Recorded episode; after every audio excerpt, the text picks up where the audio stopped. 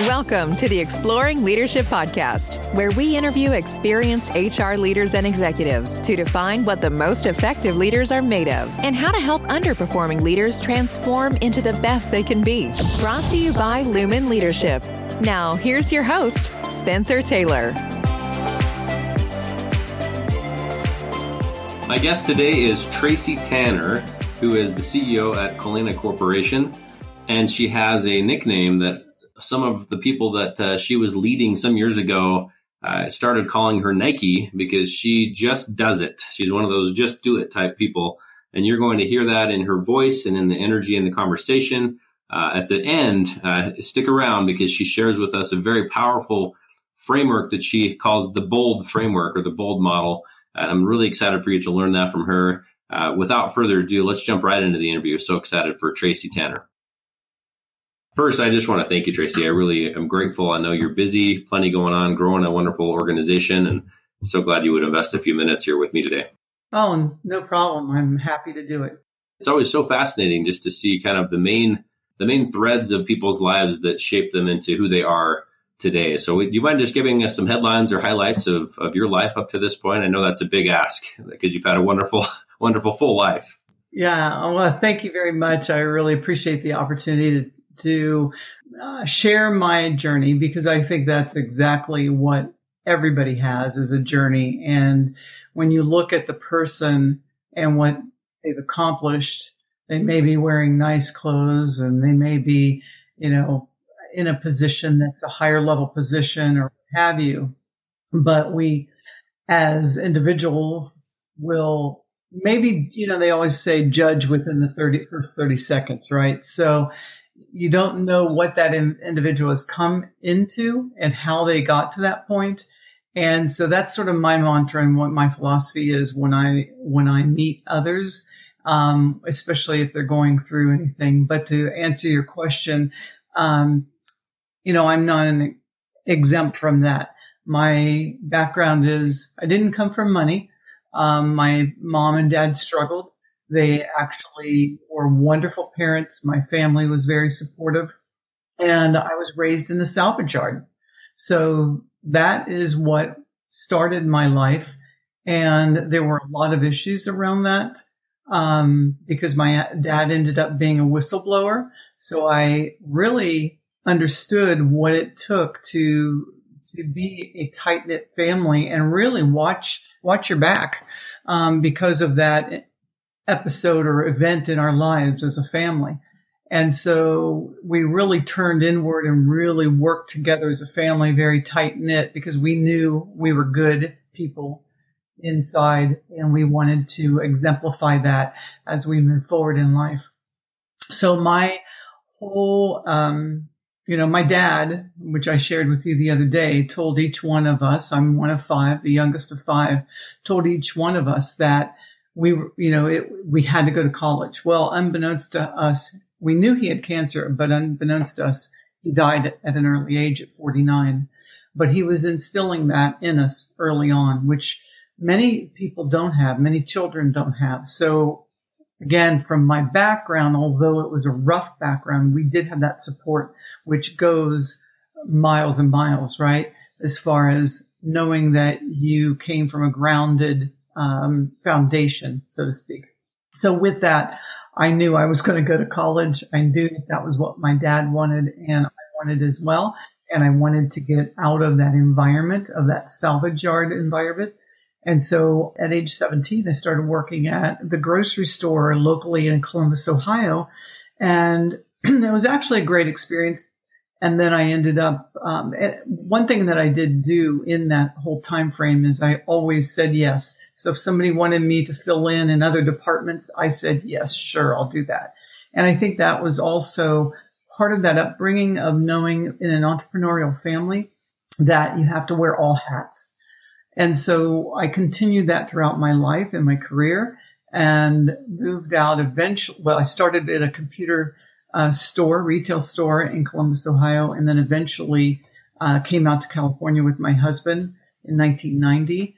And my goal was to work for Microsoft. So I did work for Microsoft and other tech firms, including Ingram Micro, and then pivoted out the, the, the famous trendy word pivoted out of that, that particular industry and went into Ernst and Young.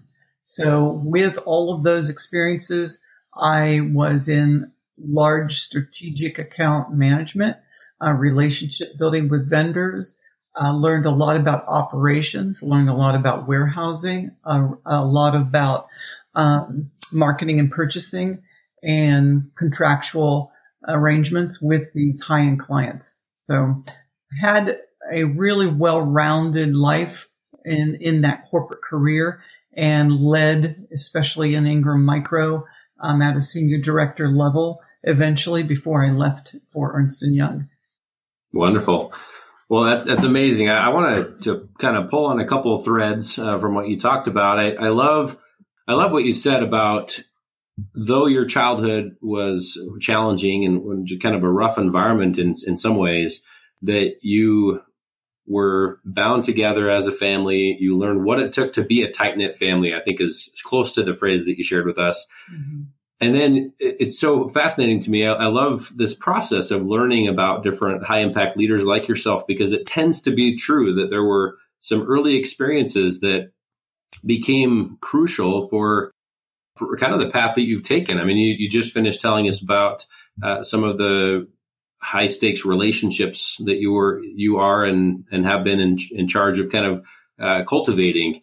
Uh, and it seems like there's probably a connection there. Uh, learning how to be a tight knit family, that's all about relationships. And then on the professional front, more, more uh, close coming up to current day, you're still doing that really. You're still kind of building tight knit families, you know, quote unquote.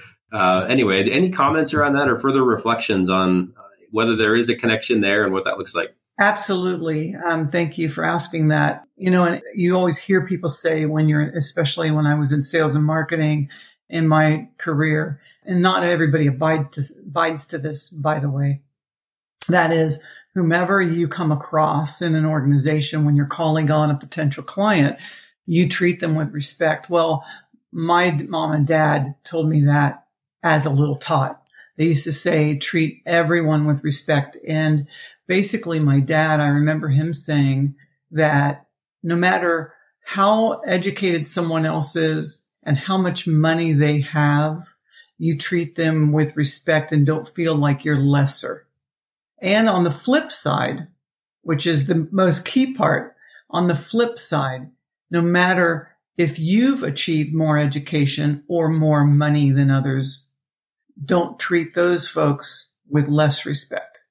Mm. And so he was always, um, you know, and here he is. He was, he was in World War II a Navy veteran and like I said, hardworking people. And he didn't really want the life he had and what ended up leading him to having to uh, be a whistleblower. I'm sure that he didn't want, want for that, but he always had this, uh, taking the high road kind of attitude. And so did my mom. And that's what I carried with me and treating everyone equally. And so once I got into corporate America, because I always wanted to do that, um, one day I was talking, uh, and and this actually these comments were more than just this one time, but I remember this one young gentleman who I was talking to and uh, having a one on one, and he was a really cool guy, young guy, and he was new into the department, and we were there was rumors of layoffs and we were talking and he said, you know, Tracy, I just want to let you know that whatever you do and you have to do, I understand. Um, however, I just want to also share with you that I really respect how your bar is always high and your, and your expectations is how he said it, he phrased it. And which is great because everybody is trying to achieve higher than what they think they can uh, and you allow them that, but also you treat everyone with fairness, every single person. And I thought, wow, I just was trying to be me because of my background and cumulative experiences, but that really resonated with me. And not that I'm perfect by any means, um, but it really resonated with me that someone validated it and and actually acknowledged they you know they saw it in me Boy, it's it's amazing. I, I love uh, I love the way that you're in that scenario you just or situation you just described, um, the way he put that, everyone because of the way you were leading and setting the bar high, everyone is trying to achieve higher than they think they can. I think that's a pretty phenomenal definition of leadership. Ultimately, I mean that that's what a leader should be is kind of awakening or activating uh, those parts of their people uh, that maybe those people didn't even know existed in, in some ways. So I, I just think that's uh, that's beautiful how you put that. Thank you. Um, you know, I did share with you this is sort of a funny thing the, the other day that when I was at Microsoft, several of my coworkers that my closest teammates would call me Nike because I would always say, let's just do it. And I was always passionate about jumping in, rolling my sleeves up. And that was, you know, obviously part of my upbringing as well because we had to. Um, so that was really important to me to really explore these opportunities and work as a team. And I, and recently, last, now it's been five months, uh, in December, I was asked to speak at a global, um, conference and it was out of the UK, hosted out of the UK. And basically the topic was how can we help others, especially young women, be global leaders. And I thought long, a long time about that. You know, I, I was told about the, the uh, program a couple months in advance and I really thought about it because I hadn't really put to pen a lot of what I had done, even though all my experience and everything in, in, in uh, corporate America. And one of the things that I had really struggled with is why do we have to really focus on just global leaders, that concept of global leader? Because I think that it's more important about global thinking and not, not from the perspective of international, working internationally, because not that, that is not about what, what everyone is about or wants um, because they may want to stay in their their hometown and their local area. But how do you create a leader that is global thinking? And and I'll talk about that in a, minute, a second. But I have a a good friend now who is a former monk, and he's done a whole program for us that talks about uh, the science of science of protection. That's his new book that was released. And Ramon Newman, and he's from New Zealand. And Ramon is a, a former running and rugby champion from New Zealand at the national level. Wow. Ramon actually burnt out around the age 25, 26 ish, and he decided to go into the monastery. And so I thought that was pretty remarkable. A young guy decides to dedicate his life uh, or at least a year with a buddy of his to the monastery to really regroup and rethink what, what am I doing in life after he burnt out? And so he did that. And at the end of one year, they both decided that it was, um, you know, it was so fascinating. And he, and as his phrase says, I was charmed with it by the life of a, of a monk, a meditative monk full time. And what that represented is eight hours a day, seven days a week, meditating with their eyes closed. Hmm. So at the end of one year, Ramon says to his friend Paulo, well, do you like it? We committed to one year. They said to each other, you know, what are your, what are your thoughts? And they continued to stay because they loved it so much an additional nine years. So for a total of 10 years, they were meditating wow. eight hours a day, seven days a week with their eyes closed and and the science of protection is a is an awesome uh, journey in his life that discusses how do you really reflect within as a leader because this is your topic here today and what we we're talking about how do you reflect as a leader uh, about you know reflect within to become a better leader before you can lead for others and say that you're a leader and so I really think that that's fascinating. And one of the things that I, you know, to go back to my comment with regard to global thinking, and as I reflected in December and many times through my life, but especially when I was putting this to, to paper, And I decided that, you know, I was having a hard time, as I mentioned, with um, the word global leader without really thinking globally, meaning this is you're approaching anything in your life as a leader. And this is what I, I reflected upon with my, for myself of what I did throughout my life from early on when I was a child, participating in my dad's business, answering the phone when I was in kindergarten and beyond that in the grocery business, in, in the uh, technology business, and in Ernst and Young, and now today, which I'll talk about more in my in my company, that I was looking at all parts because global doesn't only mean international or worldwide; it means looking at its all parts. So when you think global thinking, you're looking at all parts as we move through the process every day, and we look at what's happening. And if you're in a department, let's say, and in a role, let's look at it even more myopically. If you're looking in a particular role, how does what I do affect the person next to me or the person across from me or nowadays remotely? How does what I do reflect and affect on others across in the other department in the whole process of things? And not only just that one department, but that the department that that department is working with. And that's key too, because you may not know the repercussions of your actions and how that will snowball or the domino effect, if you will, through the system within an organization. And so global thinking as a leader is tantamount. Making a note here because I love this so much. There's two things that uh, from this global segment of our conversation that really stand out. The first is in a more literal sense, as we talk about. Uh, again, I, I, love how you shifted things from the original commission, I guess, uh, of talking about young women, I think it was, becoming global leaders, and how you, you immediately uh, shifted that to thinking about uh, global thinking.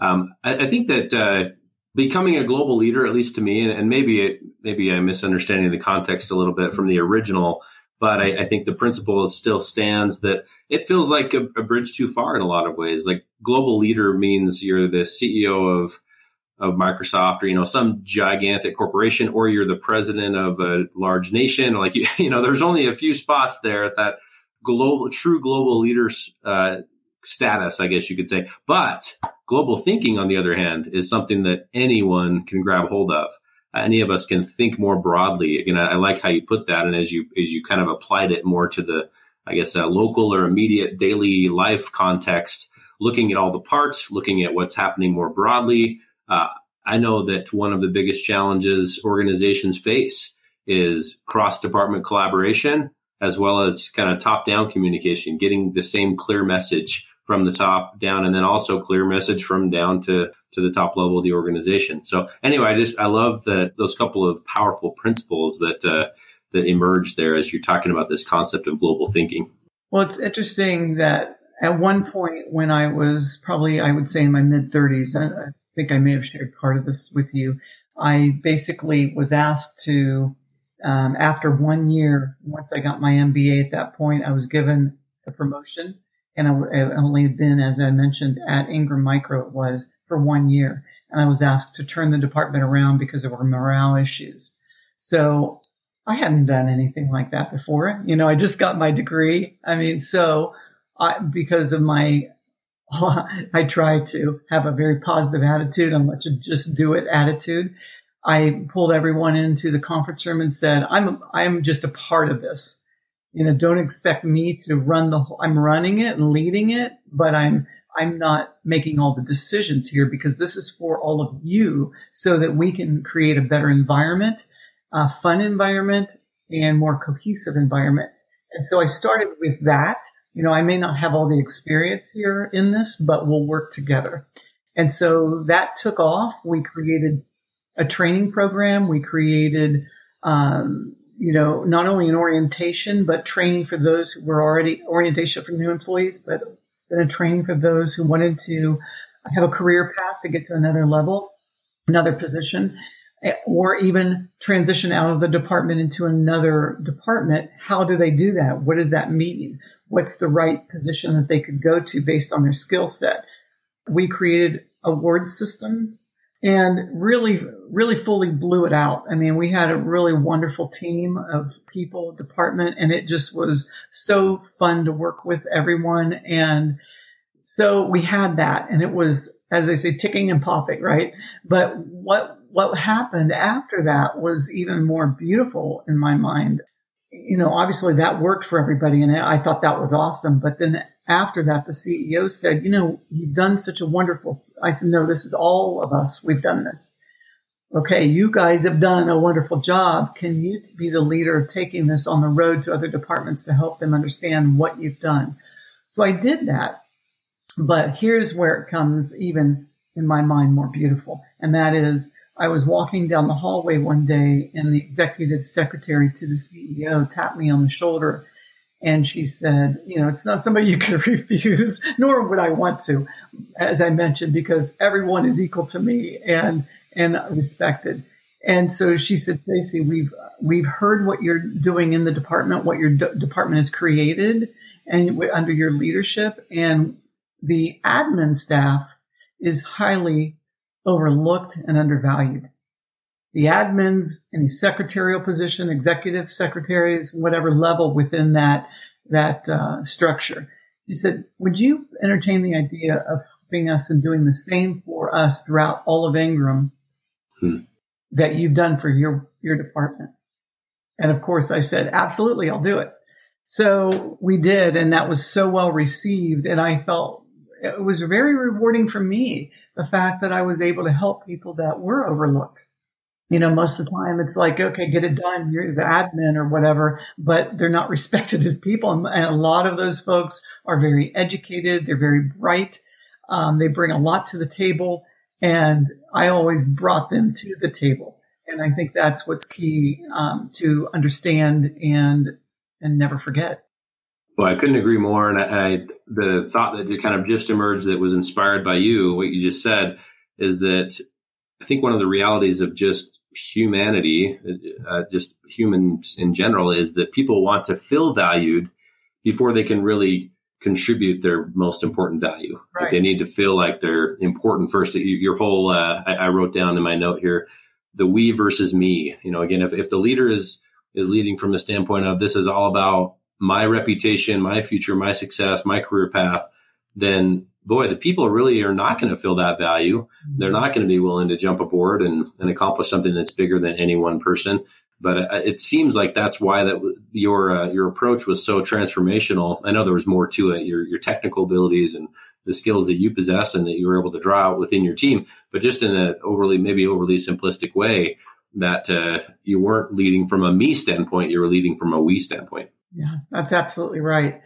Um, you know, and you just touched on something that really spurred a thought that I, I was part of a group last week at like a think tank.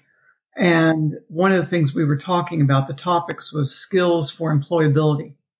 And that was, that's a major, major topic. And basically, uh, one of the people there was saying that every single person should learn coding because you had mentioned you might have had technical ability and so forth. I never thought of myself as a technical person until I got into technology and I did have some roadblocks being the only female person out of 20 sales reps at a retail store that now has 26 throughout the country. This was in Columbus, Ohio. And it's interesting that, you know, you develop, you can develop anything if you try. I mean, some people may have other inabilities to do so, um, but most people can develop their technical skills or develop. But the most transferable skills are these soft skills or employability skills. And that's what my company is about now. Because about four years ago, I got into the entrepreneurial ecosystem in Orange County and I noticed that, oh my gosh, so highly rich in information and most of these ecosystems are. And I've actually spoken to 70 leaders worldwide, all PhD professors that focus on, and that was last April, by the way, a year ago, um, through a conference I went to virtually, first one of the first big conferences, and it was focused on entrepreneurship run by San Diego State University. There were 1,100 people on the call on the, on the conference. And I actually, this is how driven I have been with my business. I took all 1100 names and went into LinkedIn to connect with each one of them one by one and send a personal message. And wow. resulted in 70 Zoom calls in one month from mid-April, mid-May uh, a year ago.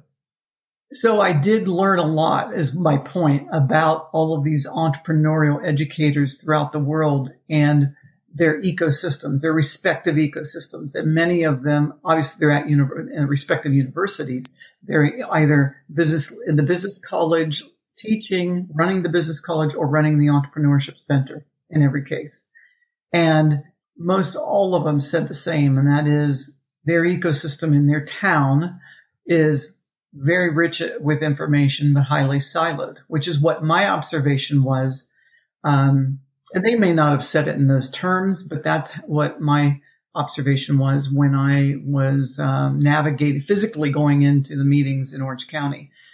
And the reason why I say that it's not necessarily a negative and a, or a criticism. It's it's about those who you know you and I can probably navigate this stuff because we have the experience, right? We can navigate and make a call and understand, but there are others that may not be able to, especially if they're just starting out in entrepreneurship they may be very young and experienced in navigating, you know, a large corporation as such as I did, many corporations. And so as I was observing, because that was part of my uh, role at Ingram Micro, and that's process improvement, right? So I always go with that lens when I navigate anything. And that was, you know, I felt like it was highly siloed. So that's what it came to me today, uh, how I came to today, I should say. And I started a company, which is an ed tech company focused on entrepreneurial education and soft skills development. And I paired those two concepts because I, through my research in doing, um, not knowing I was going to start a company, never thinking that four years ago, ever was when I went into this ecosystem, that wasn't my intent. And then two years into it, as they say, the entrepreneurial bug bit me. And my love of education, my love of um, of technology paired together, which was awesome. But the how I paired the two concepts of entrepreneurial and soft skills um, is this: entrepreneurship is not just starting a company; it's having the mindset, the entrepreneurial mindset. And I really just learned four years ago about the term corporate entrepreneur. I didn't even know that existed. Corporate entrepreneur and I guess a, a former term and not as trendy as today is entrepreneur. Mm-hmm. And so with that, I felt like I always had that. You know, I was gifted to, at least I believe I did, to navigate these large corporations where I was more of that corporate entrepreneur. And I thought, well, how can people succeed and how can we teach those and what is what does that look like? Why did I have this? Why do I have this mindset? And so I looked at the, the different situations that I came across um, and how I actually approached that situation and what it took in my skill set, my toolbox, so to speak, in which I exemplified a particular uh, personal attribute or or soft skill. And so I did that, and then I realized that there were there's a lot of truth to what I was already believing to my about myself, and that is I did have that entrepreneurial mindset, and it was about the soft skills. And by the way, I was in a technical industry and learning technology as well. But what was the most transferable was having these soft skills. And I look back at my full career, starting at the grocery store when I had an actual paying job before, after the salvage yard. And it was all about um, having this can do attitude and exemplifying these soft skills, whether it's, first of all, many people think of soft skills in many terms. I mentioned employability skills. Some call them critical skills, 21st century skills, life skills, personal attributes. And uh, more recently, a friend of mine said, why don't you just call them power skills? And I thought, mm. well, that's a really cool way to say it because it is, they are powerful and they do empower you to do more and lead. And so with that, um, you know, some of those skills as examples for those who are listening are communication, problem solving, perseverance, taking the initiative, team building, understanding how to be a good team member uh, and, and be part of a team. Uh, and the list goes on and on. Leadership is actually a soft skill, having the knowledge of how to be a leader. And so if you do a Google search or whatever browser you, you use and understand what soft skills are and you want to search that, there will be an infinite list of soft skills. I mean, it's not just the ones that I mentioned because I'm sure I'm adaptability. You know, that's a, a really big one, especially in our time today of what we've gone through as a world, as the world together as one collective, you know, that we have experienced. Um, we had to be adaptable and it's been rough and adaptability in corporate America or in entrepreneur, if you're starting a company is very key. That's like one of the communication, adaptability, taking the initiative. I mean, all of these things are so key and understanding who you are with those personal attributes, what personal attributes you excel at and those that you may want to develop further is very key. But pairing the two of entrepreneurship because typically when we say entrepreneur, most people think that someone started a company. And then we look at all of what, what are these attributes? And they're very much the same in corporate America. But really, as an entrepreneur, meaning someone starting a company, they're developing these skills all the time. They may not be the best at taking the initiative or communicating, but they're developing. And that's the key. If you're constantly adapting and developing and trying to learn, then you're always going to succeed and get there in the, as the end result. Um, I have a, a, buddy of mine, Jeff DeGrandis, and it's part of the creativity group that I've been a part of, the Chuck Jones Center for Creativity. And Jeff DeGrandis, um, he always says you have to create. And well, he actually got that from Chuck Jones himself. And Chuck Jones was the famous animator at Warner Brothers by the way, Jeff created Dora the Explorer. And so um, he works for, I think he's back at Warner Brothers now, but he has worked for Nickelodeon and, or maybe he's back at Nickelodeon, excuse me. And he's worked at many different uh, Pixar and different companies within animation companies and very talented and such a good guy and a good family. And he always says, Trace, if you want to, uh, anytime I've seen him, if you want to sketch, I'm working toward my 10,000 for protect for uh, perfection because he he has been told by his mentor Chuck Jones that you need to do repetition and continually, you know, and you've heard this, and and many people have, but he adopts that um, to the nth degree, and he and he continually is giving sketches away to people to sit down and what, what would you like today, you know, and trying to hone in on his craft. I, there is so much in what you just talked about for the last several minutes that is amazing. Uh, it, it's funny because one of the things that has, has uh, really risen to the surface for me is the simple act, simple but monumental act that you undertook to go through the list of 1,100 people oh. and connect with them. Like I, I, just, I thought that's the Nike part of Tracy. like that's the just do it. Tracy. Yeah, absolutely. And that, uh, and with your permission, maybe we'll even put uh, Tracy Nike uh, in your name of who we interviewed, Tracy Nike Tanner, as if we're introducing you as a, a wrestler in the corner. The blue corner, we have Tracy Nike. T- you know.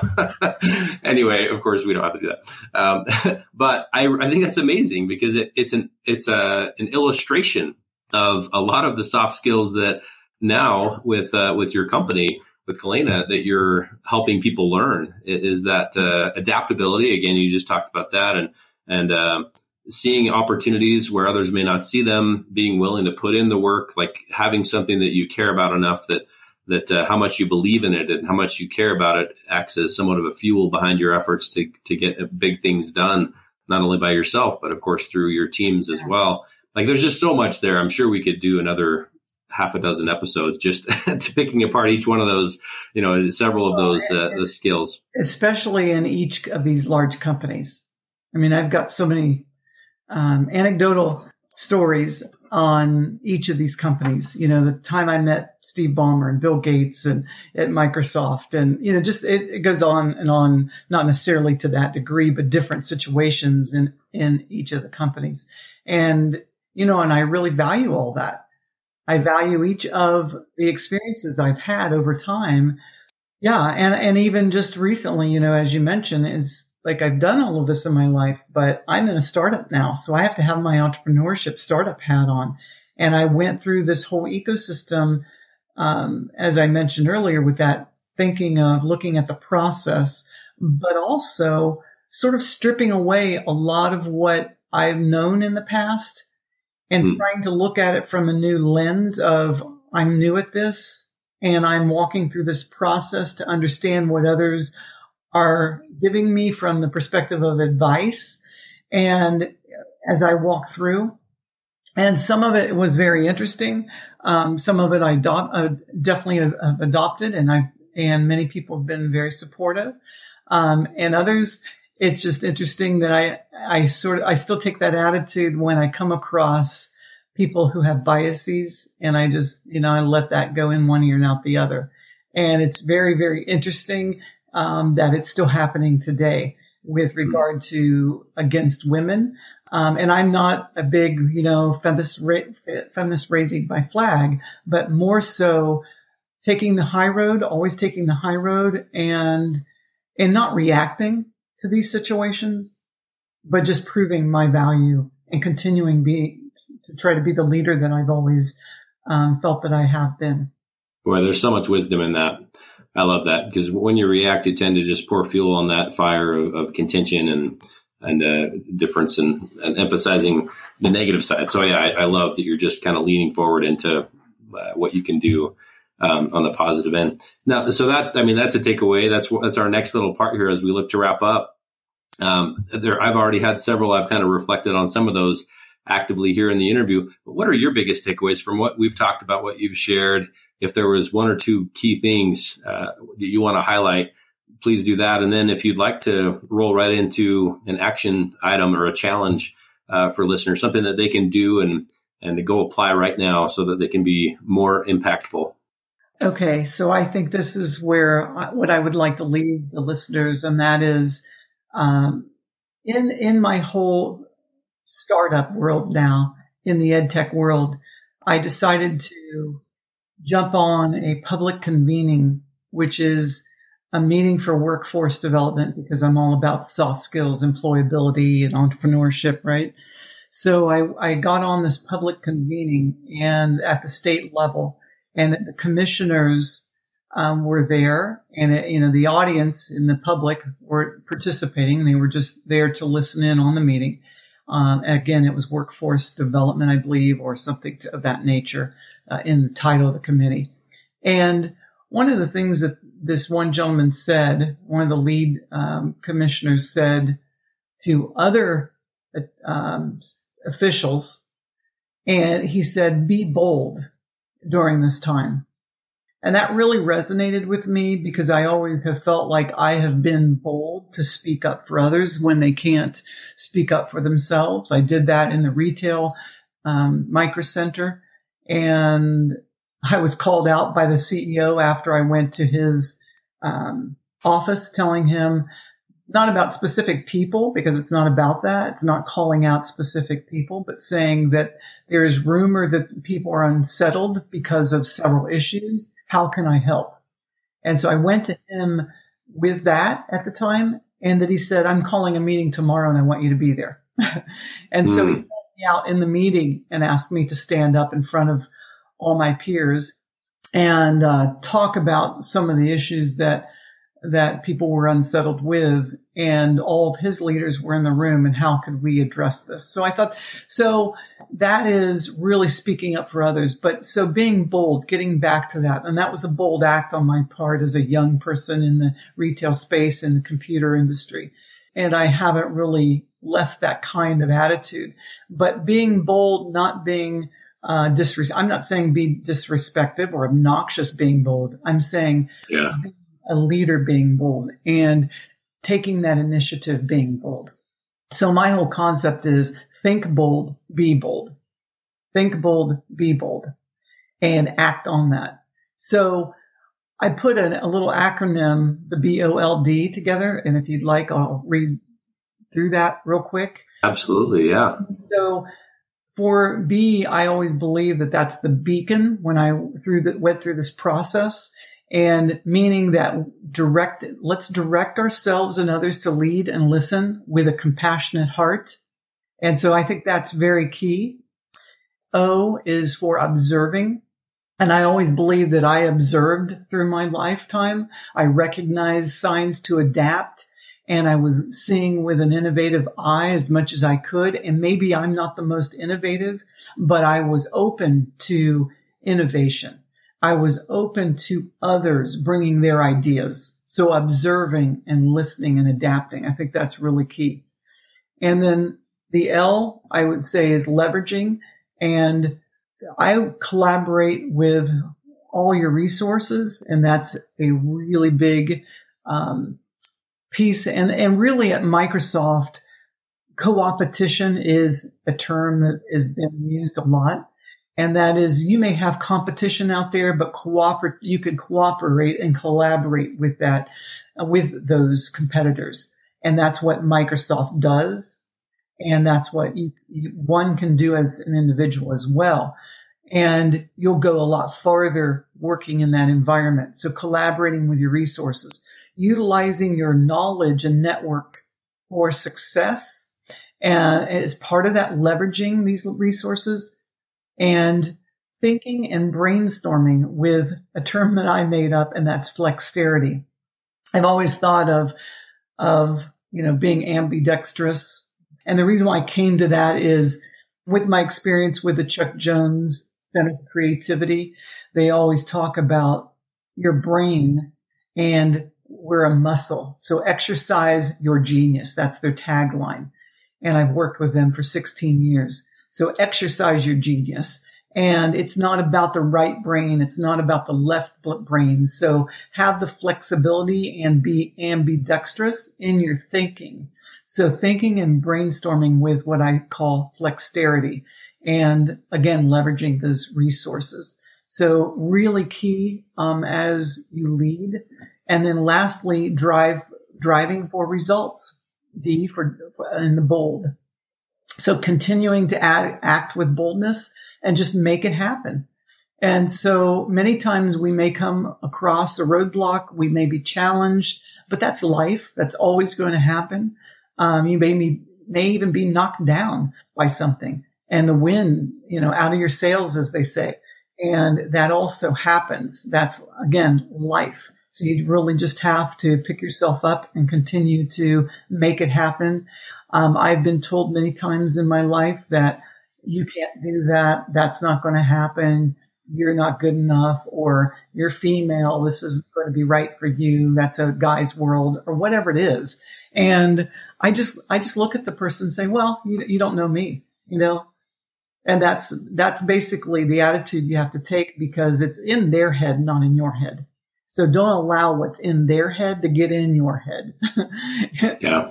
And that's really the, the key there. So drive for results and keep, um, you know, look at your target of what your goal is and keep going after that, but always have, have incremental steps to that target. So you have milestone successes. So you feel that you've achieved along the way. That's amazing. I love it, man. And I, I sense, I, I, know that there's a lot more that we could delve into. Uh, maybe we'll even, if, if, you would be so gracious, uh, have a second episode together where we dive more into bold and this framework you built because I'm so interested to learn how how people can really again you've you've done a great job summarizing it, but more deeply uh, integrate that into not only the, their own lives and leadership, but their teams and organizations. Like how can they make a bold culture, like build a you know build a bold organization in, in the, the sense that you just taught us? So anyway i think that would be a lot of fun if, if you're open to it. Awesome awesome awesome so um, last of all then how can people connect with you and your company and the great work you're doing if, if their organizations um, i'm sure could benefit from uh, the amazing work of, uh, of Kolena. How can they do that? And of course, a personal connection with you as well. Yeah, I mean, you could uh, reach me at tracy dot T A N N E R, at Kolena. That's K O L E N A dot com. Tracy.tanner at Kolena.com. That's my email. And our website for our learning management system is essentially what it is, a community based learning management system is at uh, kolena.com, K-O-L-E-N-A dot com. And we're working with fascinating, fascinating uh, companies right now, even being uh, in the short time we've been in business, we have four contracts in place and um, it's pretty fascinating uh, and exciting. So I'd love to talk more about that as well at some point. Wow, terrific! No, I'd love to hear more about it uh, also, and, and I'm grateful that you're willing to continue the conversation in, a, in a part two, and who knows how many other parts. Seems like we have some great things we could we could create together just to help uh, people know what you're up to and and the great work you're doing. So that's that's tremendous. The only final suggestion I'm going to leave you with is that you just change your email address to Nike at Kolena.com. I mean so much simpler.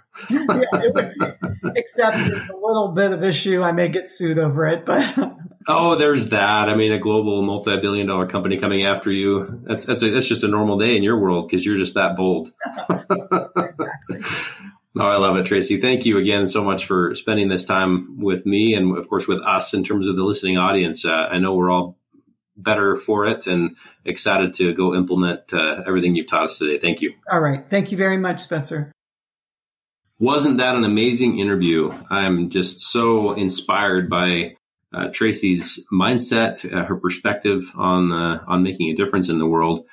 After we stopped the recording, uh, she and I visited a little further, uh, and my the the depth of ins- inspiration increased uh, dramatically as I listened to her talk about some global projects that she's working on um, as part of her her company that she's leading um, that are just amazing. I hope you'll we'll have the chance to hear more. I think we will have the chance to hear more about those on a future episode. But the key for me is just that she is a person of action. Uh, she doesn't have to have all of the answers or all of the pieces, all the budget uh, in place before she takes action and just gets something moving, creates momentum. And I think there's so much value in that type of mindset. I I, it's perfectly illustrated already by her in the bold model that she shared with us there at the end of the interview that I I absolutely love and want to internalize and uh, and make part of my life, not just on the professional front, but also as a husband and father, member of my community, all those good things. That, uh, we all wear lots of different hats, and that's the beauty of this this whole experience that we're having together. Is that the leadership principles that we learn about and then are drawn out of, of different interviews ultimately can be applied in every aspect of our lives so that we can be a better uh, contributor in the world and be more united. Of course, there's a great need for that.